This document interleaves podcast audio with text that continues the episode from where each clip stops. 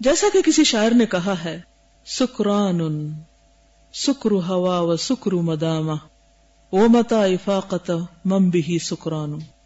یہ لوگ خواہشات اور خواہشات کی مداومت کے نشے سے بدمست ہیں۔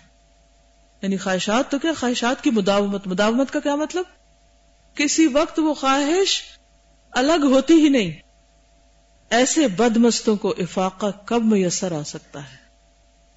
ایک تو تھا نا، کوئی نشہ کرتا ہے سرٹن ٹائمز پہ کرتا ہے۔ عام طور پہ جو نشئی لوگ ہوتے ہیں، وہ کب کب نشہ کرتے ہیں۔ جی؟ ریگولر بیسس پہ، لیکن یہ کہ جیسے صبح کیا، شام کیا، کوئی دن کا کوئی وقفہ تو آتا ہی ہوگا ان پہ۔ ہر وقت تو نشے میں نہیں رہتے۔ لیکن ایسا شخص جو خواہشات کا اسیر ہے، اس کا نشہ تو کسی وقت ٹوٹتا ہی نہیں۔ وہ تو ٹوینٹی فور سیون نشے میں گرفتار ہے۔ قابل رحم حالت ہے اس کی۔ اسی لیے اس مرض کو انہوں نے تمام امراض سے زیادہ سخت قرار دیا ہے۔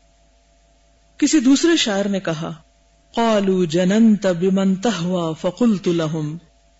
العشق اعظم مما بالمجانين۔ العشق لا يستفيق الدهر صاحبه، وانما يسرع المجنون في الحين۔ لوگ کہتے ہیں کہ تو اپنے محبوب کی محبت میں مجنون ہو گیا ہے۔ میں نے ان سے کہا، عشق تو مجنونوں اور دیوانوں سے بھی زیادہ سخت ہے۔ مجنون بھی کسی وقت ہوش میں آ جاتے ہوں گے اور دیوانے بھی کبھی فرزانے ہو جاتے ہوں گے، لیکن عاشق تو کسی وقت اس مصیبت سے باہر آتا ہی نہیں۔ عشق کے مارے ہوئے تو کبھی فاقہ نہیں ہوتا، اس کا بخار تو کبھی اترتا ہی نہیں، جبکہ مجنون پر تو بے ہوشی کا دورہ کبھی کبھی پڑتا ہے۔ ہفتم، نگاہ پست رکھنے سے قلب کے اندر استقامت اور سبات اور شجاعت اور قوت پیدا ہوتی ہے۔ اور اللہ اس کے اندر بصیرت و محبت اور قدرت و قوت کے خزانے جمع کر دیتا ہے۔ کیا کیا بصیرت، محبت، قدرت اور قوت کے خزانے جمع کر دیتا ہے۔ کہا گیا ہے اللہ یخالف ہواہ یفر الشیطان من ذلہ جو آدمی اپنی خواہشات کی مخالفت کرتا ہے، شیطان اس کے سائے سے بھاگتا ہے۔ حضرت عمر کے بارے میں آتا ہے نا کہ جہاں وہ جاتے تھے، شیطان بھاگ جاتا تھا۔ کیونکہ وہ خواہش نفس کے خلاف چلتے تھے۔ جیسے قرآن مجید میں آتا نا وہ نہن نفس انل ہوا فن الجنت خواہشات کی پیروی کرنے والے کو تم سراسر اس کے خلاف پاؤ گے۔ نہیں وہ تو شیطان کا پھر دوست ہے۔ وہ اپنے نفس کو ذلیل و خوار کر دیتا ہے۔ اپنے کو بے قدر ذلیل اور حقیر بنا لیتا ہے۔ جو آدمی خواہشات کی پیروی نہیں کرتا، بلکہ اس کی خلاف ورزی کرتا ہے اسے اللہ تعالیٰ ایسا نہیں ہونے دیتا۔ حضرت حسن بصری کا قول ہے کہ اگرچہ نافرمان لوگوں کے خچر انہیں اٹھائے پھرتے ہیں اور گدھے پر وہ سوار ہوتے ہیں، لیکن حقیقت معاشیت و گناہ تو خود ان کی گردن پہ سوار ہے۔ یعنی وہ بڑی بڑی گاڑیوں میں گھوم رہے ہیں، لیکن خود ان کے اوپر کچھ اور سوار ہے۔ وہ کسی اور چیز پہ سوار ہے لیکن ان پہ اس پہ بھاری چیز سوار ہے۔ اللہ تعالیٰ اپنی نافرمانی کرنے والے کو ذلیل و خار کر کے ہی چھوڑتا ہے۔ اللہ تعالیٰ نے عزت کو اطاعت اور عبادت کے ساتھ وابستہ کیا ہے۔ جتنا زیادہ کوئی اپنی اطاعت میں، عبادت میں زیادہ خالص ہوگا، اتنی ہی لوگوں کے دلوں میں اس کی عزت بڑھ جائے گی۔ اور ذلت کو معصیت اور گناہ کے ساتھ وَلِلَّهِ الْعِزَّةُ وَلِرَسُولِهِ وَلِلْمُؤْمِنِينَ وَلَكِنَّ الْمُنَافِقِينَ لَا يَعْلَمُونَ اور عزت تو اللہ اور اس کے رسول اور ایمان والوں ہی کے لیے ہے۔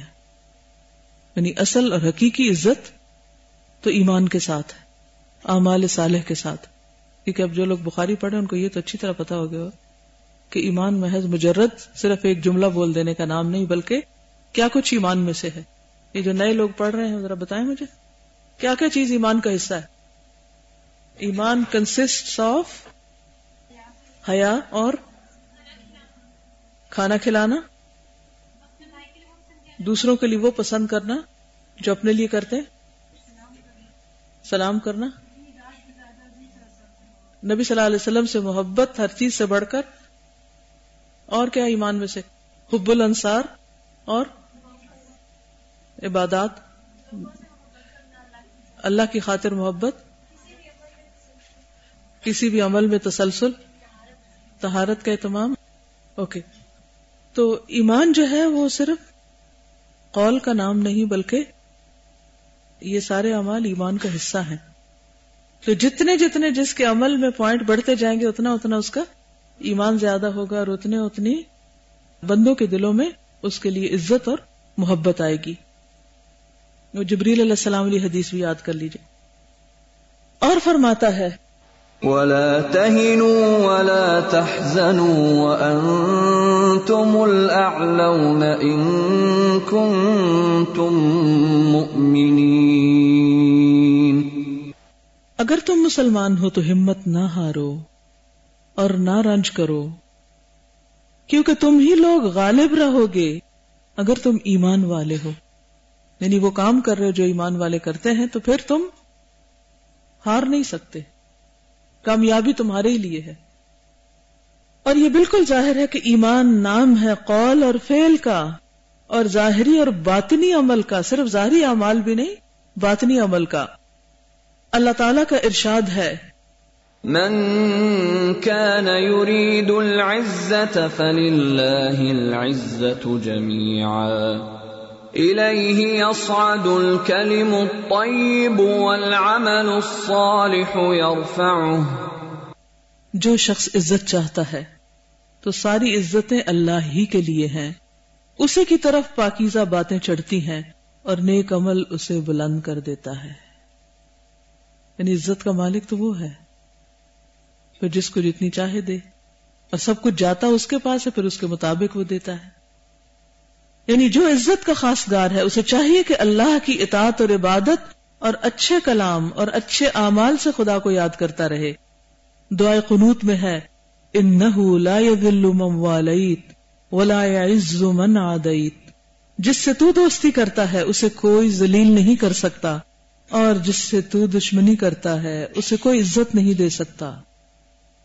جو شخص اللہ تعالی کی اطاعت اور فرما برداری کرتا ہے، اللہ تعالیٰ اس سے اس کی اطاعت کے مطابق محبت کرتا ہے اور اطاعت کے مطابق اسے عزت سے سرفراز فرماتا ہے۔ جو اس کی نافرمانی کرتا ہے، اس سے وہ عداوت رکھتا ہے اور اس کی معصیت اور نافرمانی کے اعتبار سے اسے ذلیل اور بے عزت کرتا ہے۔ ہم بندوں کے پیچھے بھاگتے ہیں عزت کے لیے۔ حالانکہ راز کس میں ہے؟ اللہ کی اطاعت میں، اللہ کی رضا کے کام کرنے میں۔ ہشتم، آٹھویں بات۔ نگاہ اور نظر پست رکھنے سے انسان شیطان کے لیے قلب تک پہنچنے کا راستہ بند کر دیتا ہے، کیونکہ شیطان نگاہ و نظر ہی کی راہ سے قلب تک رسائی پاتا ہے۔ اور اس قدر تیزی سے جا گھستا ہے کہ کسی خالی جگہ میں خواہشات بھی اتنی تیزی سے نہیں پہنچ سکتی۔ شیطان منظور الہ کی صورت اور شکل بن کر بڑی تیزی سے قلب کی طرف دوڑ پڑتا ہے۔ منظور الہ یعنی جس چیز پر انسان دیکھ رہا ہوتا ہے۔ جو اس کا مطلوب ہوتی مقصود ہوتی محبوب ہوتی ہے۔ اور اسے نہایت مزین اور آراستہ کر کے قلب کے سامنے پیش کرتا ہے۔ قلب کو بڑی بڑی تمنا آرزویں اور امیدیں دلاتا ہے اور پھر اس میں شہوت کی آگ مشتعل کر دیتا ہے۔ رفتہ رفتہ معاشی اور گناہوں کا ایندھن اس آگ میں جھونکتا رہتا ہے۔ شیطان اسی صورت اور شکل کے ذریعے معاشی اور گناہ کرانے میں کامیاب ہوتا ہے۔ یعنی انسان اپنی خواہشات ہی کی وجہ سے پھسلتا ہے اور گناہوں میں جا پڑتا ہے۔ اس کے بعد انسان آگ کے شولوں میں بری طرح گر جاتا ہے۔ اس کی سانس سے بھی آگ کے شولے اٹھتے ہیں۔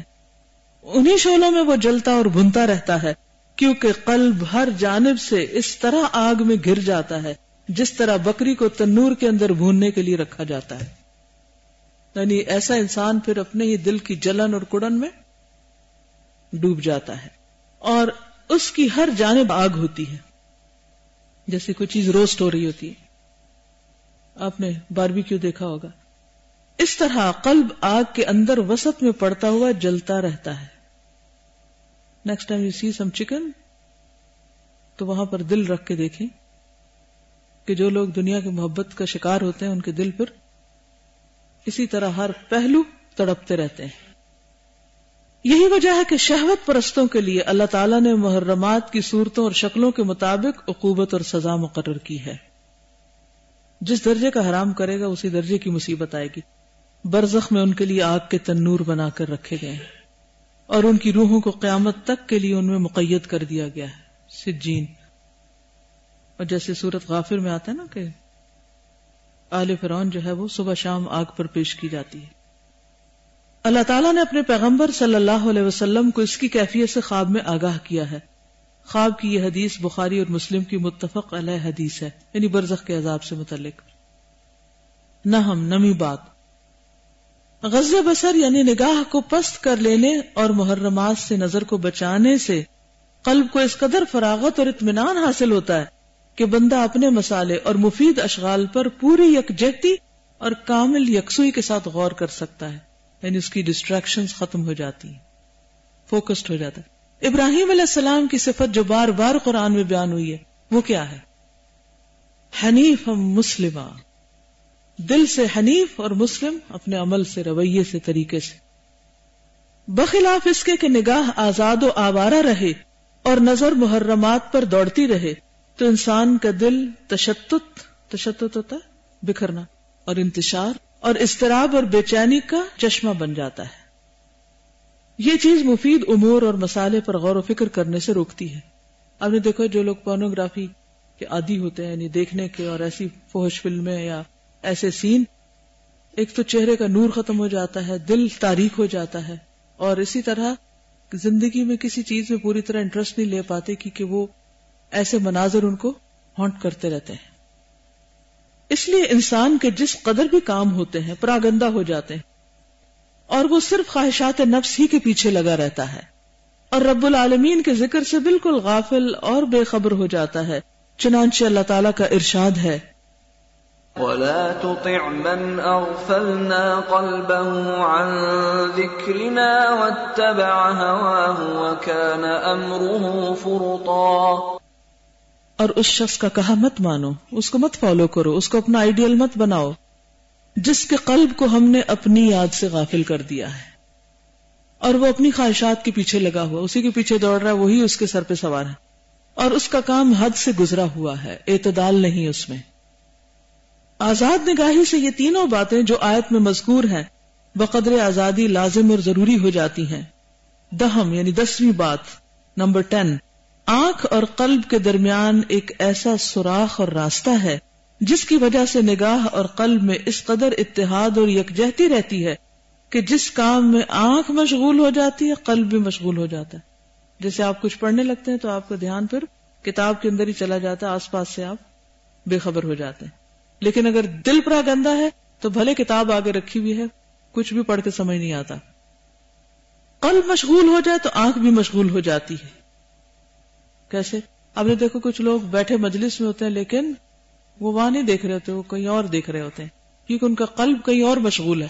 یہی وجہ ہے جیسے آپ یہاں بیٹھے نا، ایک سیکنڈ میں پتا چلتا ہے کہ کون طالب علم جو ہے وہ یہاں نہیں ہے۔ نگاہ بدل جاتی، فوراً اثر نگاہ پہ آتا ہے۔ انسان فوکس ہی نہیں کر پاتا۔ تو یہ ایک بہت بڑی آفت ہے کہ انسان بھری مجلس میں پہچانا جاتا ہے کہ اس کا دل کہاں مشغول ہے۔ یہی وجہ کہ نہ نماز میں پوری طرح دل لگتا ہے۔ نہ قرآن پڑھنے میں، نہ دعا میں، نہ ذکر میں، نہ اذکار میں، نہ کسی اور چیز میں۔ تو کہتے ہیں کہ قلب مشغول ہو جائے تو آنکھ بھی مشغول ہو جاتی ہے۔ ایک کی اصلاح سے دوسرے کی اصلاح ایک کے فساد سے دوسرے کا فساد لازم و ملزوم ہے۔ انسان کا قلب جب فاسد ہو جائے تو اس کی قوت فکریہ فاسد ہو جاتی ہے۔ خیالات بکھر جاتے ہیں۔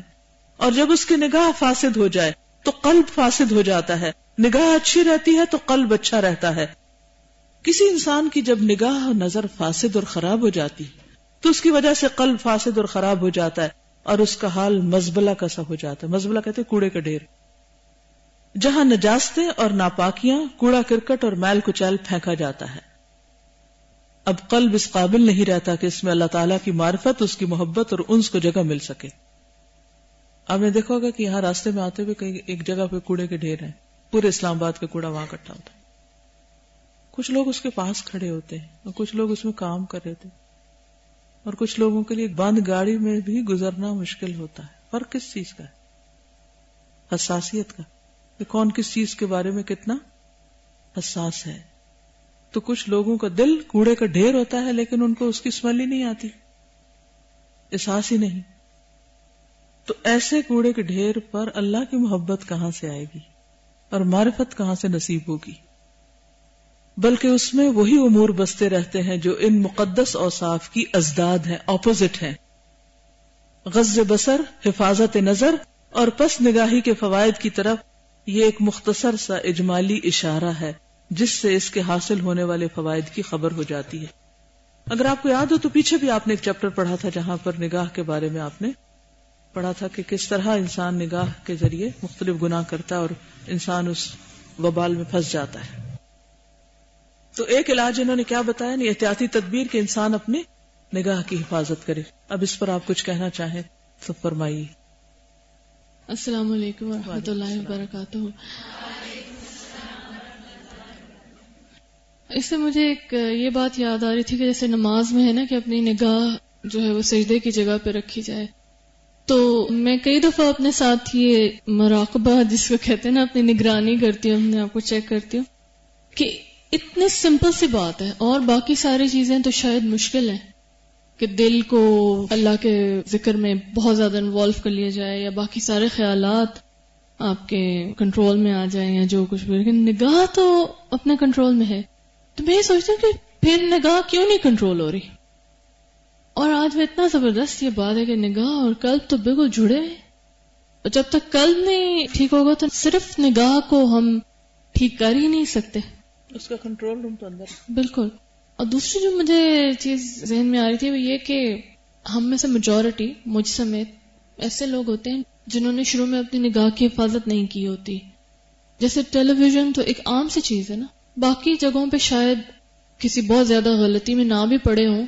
لیکن ٹی وی تو ضروری دیکھا ہے۔ اور اس میں بالکل آزادی سے اپنی نگاہ کو استعمال کیا ہے۔ کہیں پہ روکا ہی نہیں گیا اور اچھا میں یہ سوچتی ہوں کہ اب اتنے عرصے سے تو پتہ چل گیا کہ یہ غلط چیز ہے۔ تو وہ جو پہلے کے جو اتنا کچھ دماغ پہ اثر ہے یا دل پہ ہے، شاید ہم اس کو نوٹس نہیں کرتے کہ اس کو کلینس کرنا ہے۔ وہ پھر کیسے ہو؟ پھر میں سوچ رہی تھی صحابہ کرام بھی تو آف کورس کسی نہ کسی ایج کے کسی لیول پر ہی وہ نبی صلی اللہ علیہ وسلم کی نبوت کے بعد وہ ایمان لائے اور ان کی بھی یہ فرسٹ ڈے آف لائف تو نہیں تھا۔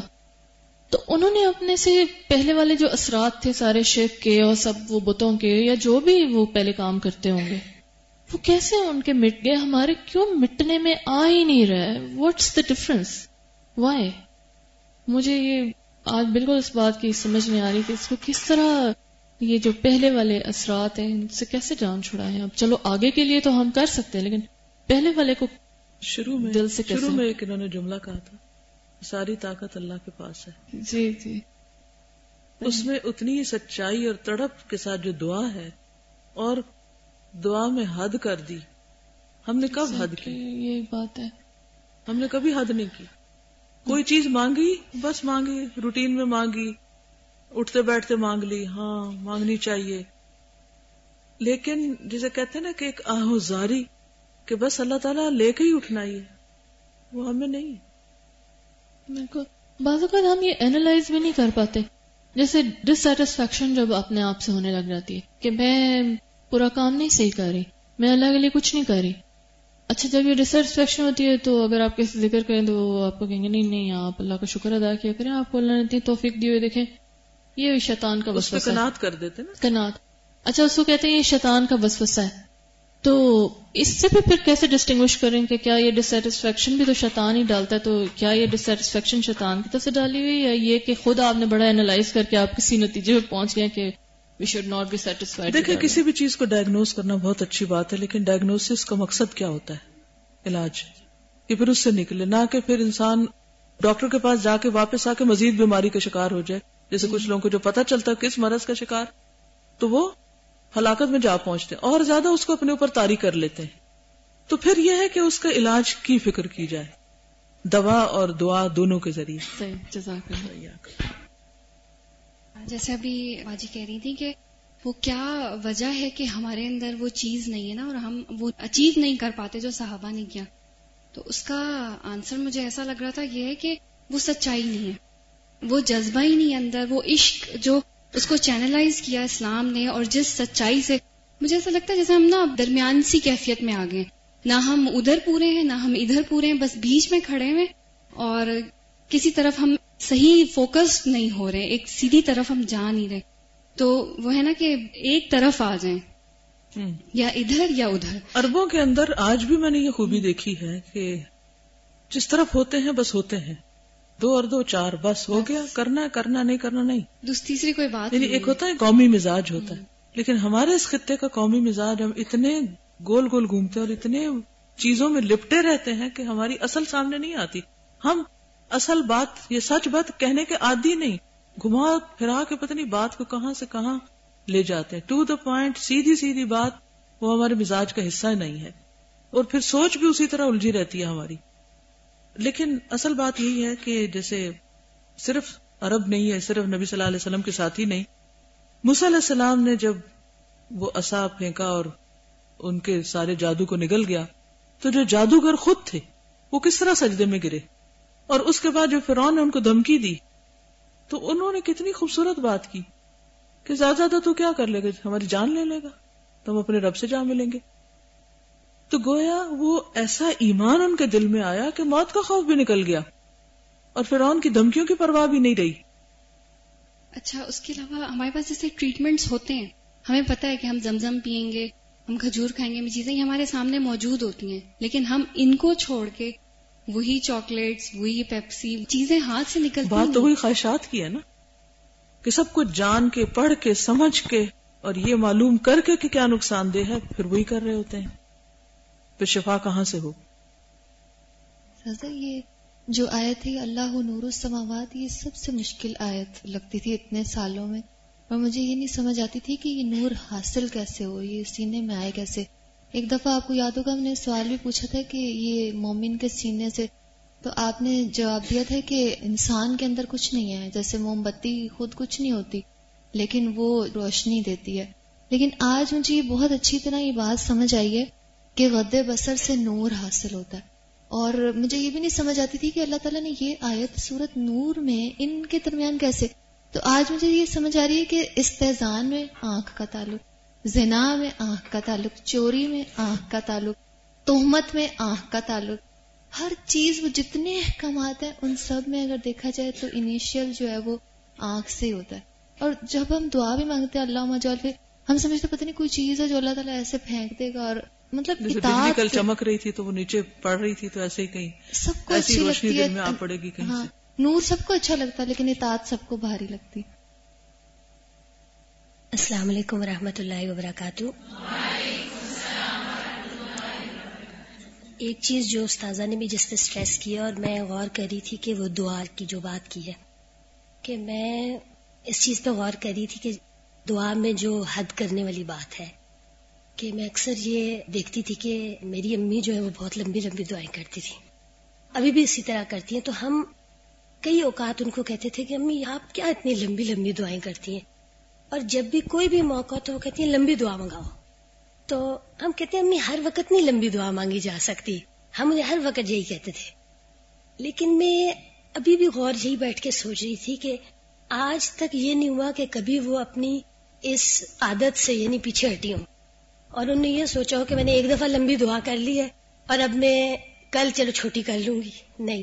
اور اسی طرح یہی کہ دعا میں حد کرنا اور اتنی دعا کرنا اور اتنی دیر لگانا، تو پھر میں بعض اوقات اس کے جو نتائج ان چیزوں کے دیکھتی ہوں، تو وہ مجھے یہی لگتا ہے کہ اللہ تعالیٰ سے جب تک ہم اس طرح نہیں مانگیں گے، تو پھر اللہ تعالیٰ ہمیں کیسے دیں گے؟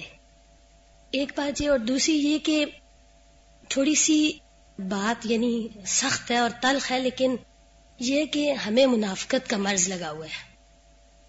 کہ جیسے استاذہ نے کہا نا بحثیت مجموعی ہماری قوم جو ہے اس میں میں نے بہت اس پہ پچھلے دنوں غور کرتی رہی ہوں۔ تو مجھے لگتا ہے کہ ہمارے اندر بہت منافقت ہے۔ کوئی بھی ہمارے ریلیشن شپس ہوں ہماری نہیں کرتے۔ بالکل کوئی بھی کوئی معاملہ ہو ہمارا۔ تو اگر ہم غور کریں تو جب تک ہم اس مرض کو اپنے اندر سے نہیں نکالیں گے اور ہم اپنے ساتھ سچے نہیں ہوں گے تب تک ہم اپنے امراض کا علاج نہیں کر سکتے۔ بالکل۔ جزاک اللہ خیرن۔ سبحانک اللہم و بحمدک۔ نشہد ان الہ الا انت۔ نستغفرک و نتوب الیک۔ السلام علیکم و رحمۃ اللہ وبرکاتہ۔